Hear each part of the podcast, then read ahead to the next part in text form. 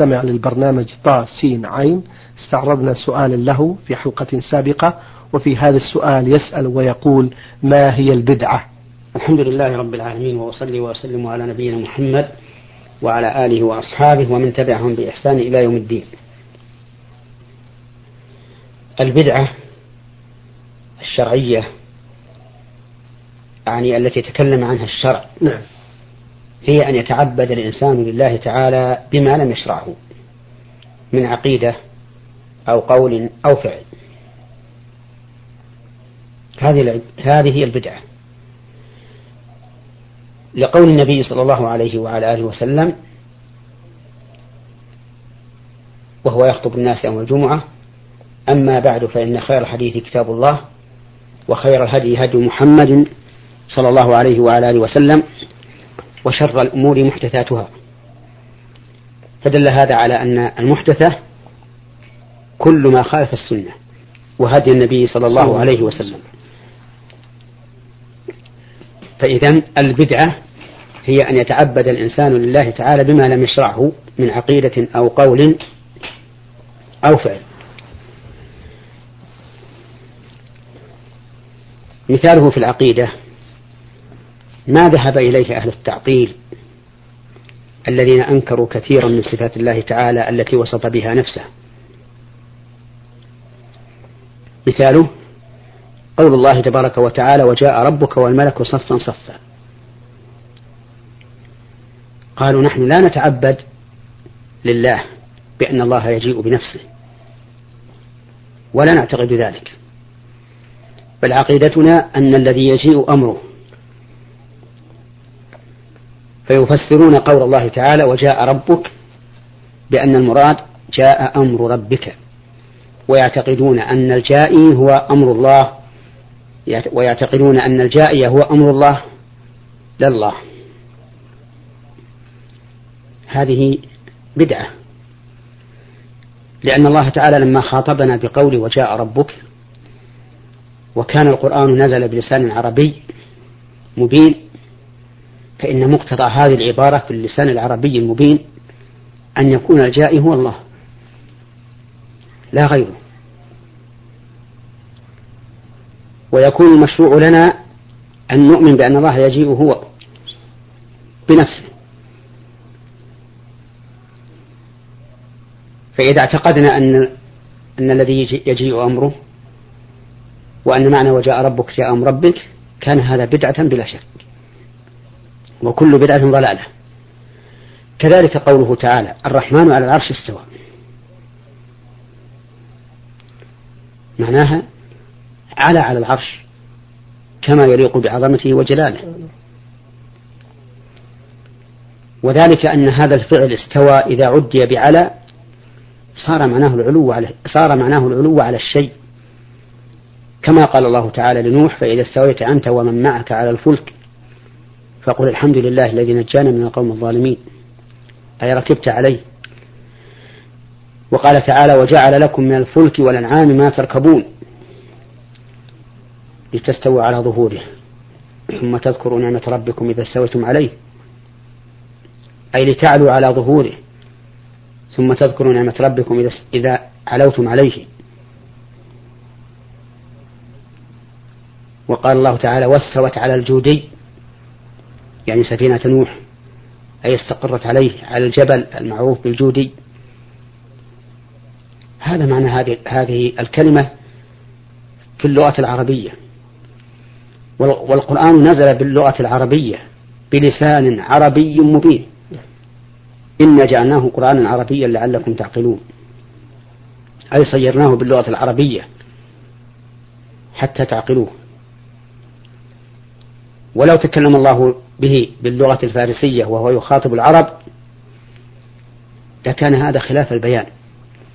فقد قال الله تعالى وما أرسلنا من رسول إلا بلسان قومه ليبين لهم. فنقول الرحمن على العرش استوى أي على العرش على لكنه ليس كعلونا على ظهور بهيمة الأنعام أو على الفلك أو كعلو السفينة على الجودي. لا. لأنه استواء مضاف إلى الله عز وجل. فيكون استواء يليق بجلاله وعظمته ولا يشبه أي ولا يماثل استواء المخلوق على المخلوق. لأن الله قال ليس كمثله شيء وهو السميع البصير فيأتي إنسان ويقول أنا لا أعتقد أن الله استوى على العرش. بمعنى على عليه. ولكني أقول استوى على العرش أي استولى عليه. فأنا أؤمن بأنه مستول على العرش لا مستول عليه. فنقول هذا بدعة. بدعة. لأن الله تعالى لم يخاطبك لتؤمن بأنه مستول على العرش. إنما خاطبك لتؤمن بأنه مستول عليه. فقد تعبدت لله بما لم يشرح واعتقدت في الله ما لم يرده بهذه الآية الكريمة. هذا هذان مثالان من البدعة في العقيدة. والأمثلة عن هذا كثيرة. كل من خالف ظاهر الكتاب والسنة فيما يتعلق بصفات الله أو فيما يتعلق بأمور الغيب عامة بدون دليل شرعي فإنه مبتدع. وأما البدعة في الأقوال فحدث ولا حرج. كثير من الناس يبتدع أقوالا لم تكن مشروعة إما في القدر أو في الجنس أو في الوقت أو في السبب وذلك لأن لأن العمل لا يكون عبادة حتى يوافق الشرع في أمور ستة. في جنس العمل وفي قدره وفي كيفيته وفي سببه وفي زمانه وفي مكانه.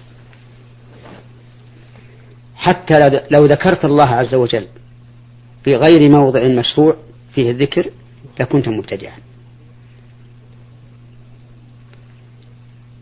لو كنت إذا أردت أن تأكل قلت لا إله إلا الله. تتعبد لله بها كما يتعبد الآكل بقوله بسم الله. لقلنا لك أنت مبتدع. قال كيف أكون مبتدعا وأنا أذكر الله؟ لا إله إلا الله كلمة الإخلاص. يقول نعم. ما ليس هذا مكانها؟ فأنت لم توافق الشرع في مكان العبادة هذه فتكون مبتدعا. لو أن الإنسان ذبح أضحيته في يوم العيد قبل الصلاة في يوم العيد قبل الصلاة. متعبدا لله بذلك.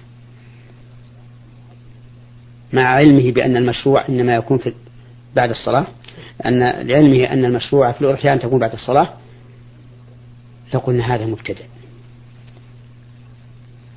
هذا مبتدع لأنه أتى في العبادة أتى بالعبادة في غير وقتها. ولو وقف بعرفة في غير يوم عرفة متعبدا لله بهذا الوقوف لقلنا هذا مبتدع لأنه أتى بالوقوف في غير زمنه. ولو حبس الإنسان نفسه على طاعة الله لكن في حجرة من, من بيته يريد بذلك الاعتكاف قلنا هذا مبتدع لأن الاعتكاف إنما يكون في المساجد. لقوله تعالى وأنتم عاكفون في المساجد. وكذلك الأفعال. البدع فيها كثيرة حدث ولا حرج. لهذا نقول القاعدة العامة في البدعة هي أن يتعبد الإنسان لله تعالى بما لم يشرعه من عقيدة أو قول أو فعل.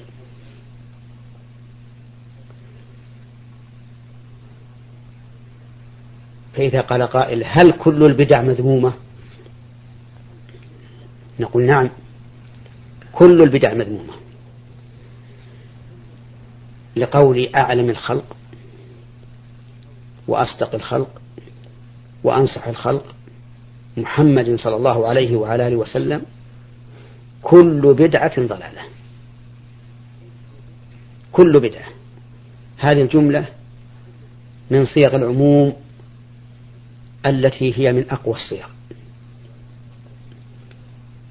صادرة من من هو أعلم الخلق بشرع الله. وأنصح وأصدق الخلق فيما يقول. وأنصح الخلق لعباد الله. وأفصح الخلق في نطقه. قال كل بدعة ضلالة. ولم يقسمها إلى بدعة حسنة ولا بدعة سيئة. كل بدعة ضلالة والضلالة سوء بلا شك. وأعتقد أنه لو لو كتبت هذه الجملة في في كتاب وكتب في كتاب آخر البدعة نوعان أو ثلاثة أنواع لكان الذي يحكي الأقوال سيقول قال فلان كل بدعة ضلالة وقسمها فلان إلى أقسام. فجعل القول الأول مقابل للقول الثاني. ولم يجعل الثاني تقسيما للأول بل جعله قسيما له.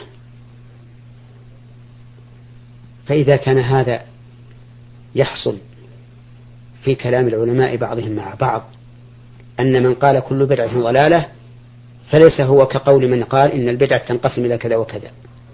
بل هو قول مقابل له قسم له. فإن النبي صلى الله عليه وعلى آله وسلم قال وهو الحاكم على كل قول من البشر قال كل بدعة ضلالة. بدون تفصيل ولا تقسيم. ولهذا نقول في من قسم البدعة إلى قسمين حسنة وسيئة.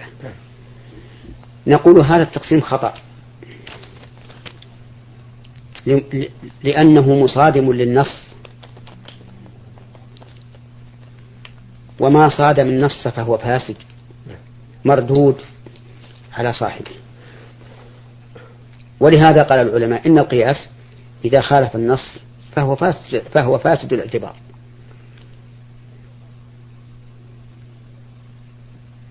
ثم نقول لهذا الذي قسم البدع إلى قسمين أو أكثر.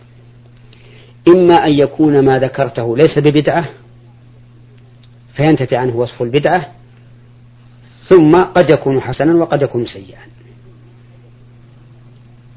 وإما أن يكون بدعة ولكنه ليس بحسن وظنك أنه حسن ظن خاطئ لأنه مصادم للنص.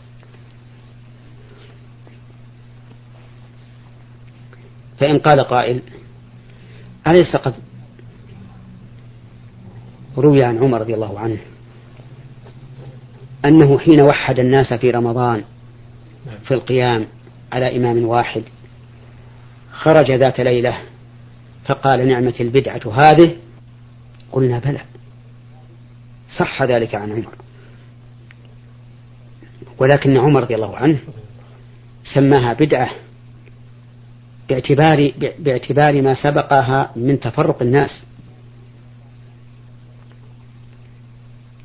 وإلا فهي سنة. فقد ثبت أن رسول الله صلى الله عليه وسلم صلى بأصحابه جماعة في رمضان ثلاث ليال ثم تركها وقال خشيت أن تفرض عليكم. فلما زال هذا المحذور وهو أن تفرض علينا صارت إعادتها سنة. فهو في الحقيقة تجديد سنة. وليس إحداث سنة. فهي بدعة إذن باعتبار ما سبقها من كون الناس يصلون أو يصلون أوزاعا. فإن قال قائل لماذا غفل عنها أبو بكر؟ وعمر في أول خلافته. قلنا لا غرابة في ذلك. أبو بكر رضي الله عنه مدة خلافته قصيرة. نعم. هي سنتان وأربعة أشهر وأيام. وكان رضي الله عنه مشغولا بشؤون المسلمين التي هي أكبر من هذا. أكبر من أن يجتمعوا في رمضان على إمام واحد. لأن أصل قيام رمضان سنة ثم الاجتماع عليه سنة فهو سنة في سنة. وأبو بكر مشغول بأمور المسلمين العامة داخل المدينة وخارج المدينة. فلا غرابة أن لا تطرأ هذه على باله. لا في خلافته ولا في أول خلافة عمر. وبهذا بطل تقسيم البدعة إلى حسنة وسيئة.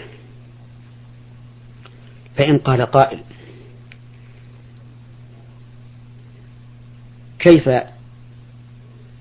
نجيب عن قول النبي صلى الله عليه وسلم من سن في الإسلام سنة حسنة فله أجرها وأجر من عمل بها إلى يوم القيامة ومن سن في الإسلام سنة سيئة فعليه وزرها ووزر من عمل بها إلى يوم القيامة.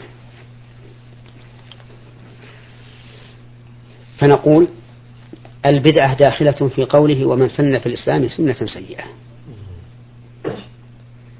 والدليل على هذا أن الرسول صلى الله عليه وعلى آله وسلم قال كل بدعة ضلالة. نعم. إذا فمن ابتدع في الدين شيئا فقد أساء. فيدخل في الجملة الثانية. ومن سن في الإسلام سنة سيئة فعليه وزرها ووزر من عمل بها إلى يوم القيامة. أما الجملة الأولى من سن في الإسلام سنة حسنة فيراد بها أمران. الأمر الأول أي من بادر إلى فعلها فيكون السن هنا بمعنى الامتثال. لأن الإنسان إذا امتثل فتح الطريق للناس. ويدل لهذا أن النبي صلى الله عليه وعلى آله وسلم قال ذلك حين حث المسلمين على الصدقة فجاء رجل من الأنصار بصرة كادت يده أن تعجز عنها فألقاها إلى النبي صلى الله عليه وعلى آله وسلم فقال عليه الصلاة والسلام من سن في الإسلام سنة حسنة. وهذا واضح في أن المراد من ابتدأ العمل بأمر مشروع.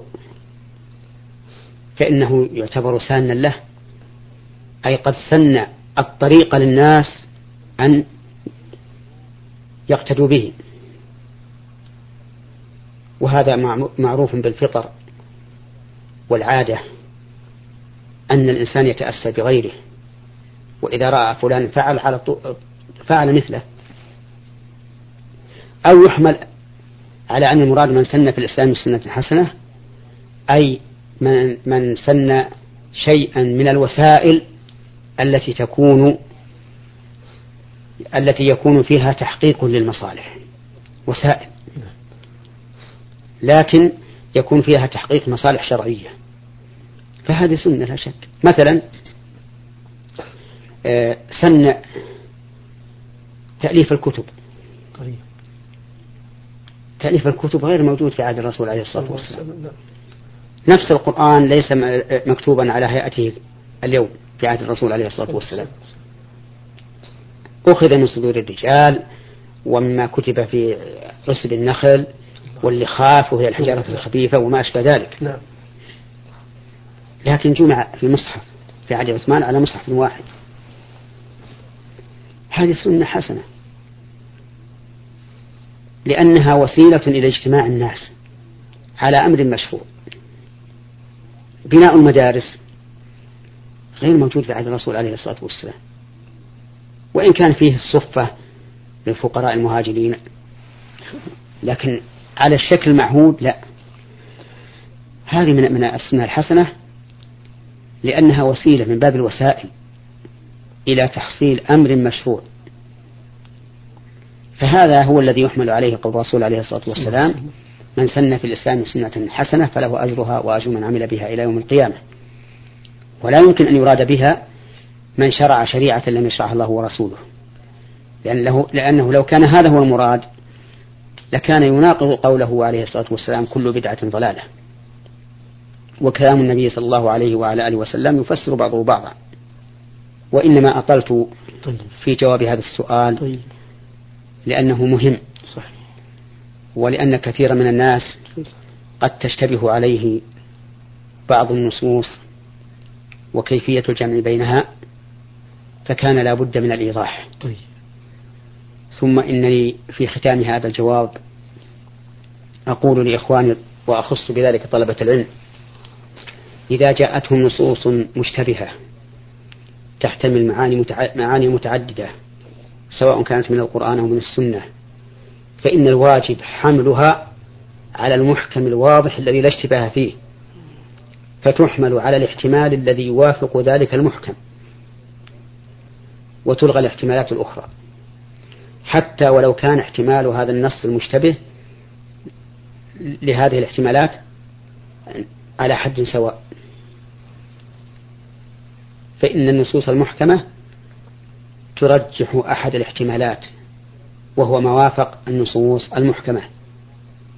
وهذه الطريقة أعني رد المتشابه المحكم هي طريقة الراسخين في العلم المؤمنين بالله وكتبه يقول الله عز وجل هو الذي أنزل عليك الكتاب منه آيات محكمات هن أم الكتاب منه أي بعضه فمن هنا للتبعيض. آيات محكمات أي لا اشتباه فيها. هن أم الكتاب أي مرجع الكتاب الذي يجب أن يرد إليه ما تشابه. وأخر متشابهات فيها احتمالات. فأما الذين في قلوبهم زيغ أي ميل عن الحق فيتبعون ما تشابه منه ويأتون بالمتشابه ليضربوا القرآن بعضه ببعض ويجعلوه متشابها. وأما نعم والراسخون في العلم يعني وأما الراسخون في العلم يقولون آمنا به. كل من عند ربنا. وإيمانهم به يقتضي أن يردوا المتشابه إلى المحكم حتى يكون محكما. كل من عند ربنا يعني فلا تناقض فيه. وما يذكر إلا أولو الألباب. فهناك آيات مشتبهة. تشتبه على على القارئ. قد تشتبه على طالب العلم الذي لم يدرك. لكن الواجب ردها إلى المتشابه إلى إلى المحكم. الواجب رد هذه المتشابهات إلى المحكم لتكون محكمة. ولا ولا حاجة أن أذكر شيئا من الأمثلة على ذلك أخشى أن يطول بنا الوقت أكثر مما ينبغي أن يستوعبه السامع وأسأل الله أن يميت أن يميتنا على سنة رسول الله صلى الله عليه وعلى آله وسلم. اللهم آمين، بارك الله فيكم فضيلة الشيخ، وشكر الله لكم هذا الجواب الشافي في هذه الحلقة المباركة الطيبة من برنامج نور على الدرب. الحقيقة لي سؤال فضيلة الشيخ بقي وهو متى ظهرت البدعة ومتى عرفت؟ نعم. البدع ظهرت في أواخر عصر الصحابة رضي الله عنهم. لكنها تجدها بدعا في مسائل معينة نعم. ثم انتشرت حتى وصلت إلى العقيدة بالله عز وجل اشتهر في ظهر في عهد الصحابة رضي الله عنهم بدعة القدر وهو إنكار قدر الله عز وجل فيما يتعلق بأعمال المخلوق. وجاءت بدعة الإرجاء ثم جاءت بدعة الجهمية إنكار الصفات أو بعضها. ومن أراد أن يستزيد من ذلك فليرجع إلى ما إلى مظانه من كتب شيخ الإسلام ابن تيمية أو تلميذه ابن القيم. بارك الله فيكم. رسالة من الأردن بها مجموعة من الأسئلة. من السائل طاء سين عين مدينة المفرق. يقول الدرس الذي يكون قبل الأذان يوم الجمعة ما حكمه وما حكمه إذا كان بشكل مستمر؟ أما الدرس الخاص نعم. الذي يكون بين عالم وتلاميذه فهذا لا بأس به. إلا أنه نهي عن التحلق يوم الجمعة إذا كان في ذلك تضييق على من يأتوا إلى الجمعة. وأما إذا كان عاما مثل أن يكون الدرس في مكبر الصوت عاما على جميع الحاضرين فإن هذا منكر وبدعة. نعم. أما كونه منكرا فلأن النبي صلى الله عليه وسلم أنكر على أصحابه. حين كانوا يصلون أوزاعا فيجهرون بالقراءة.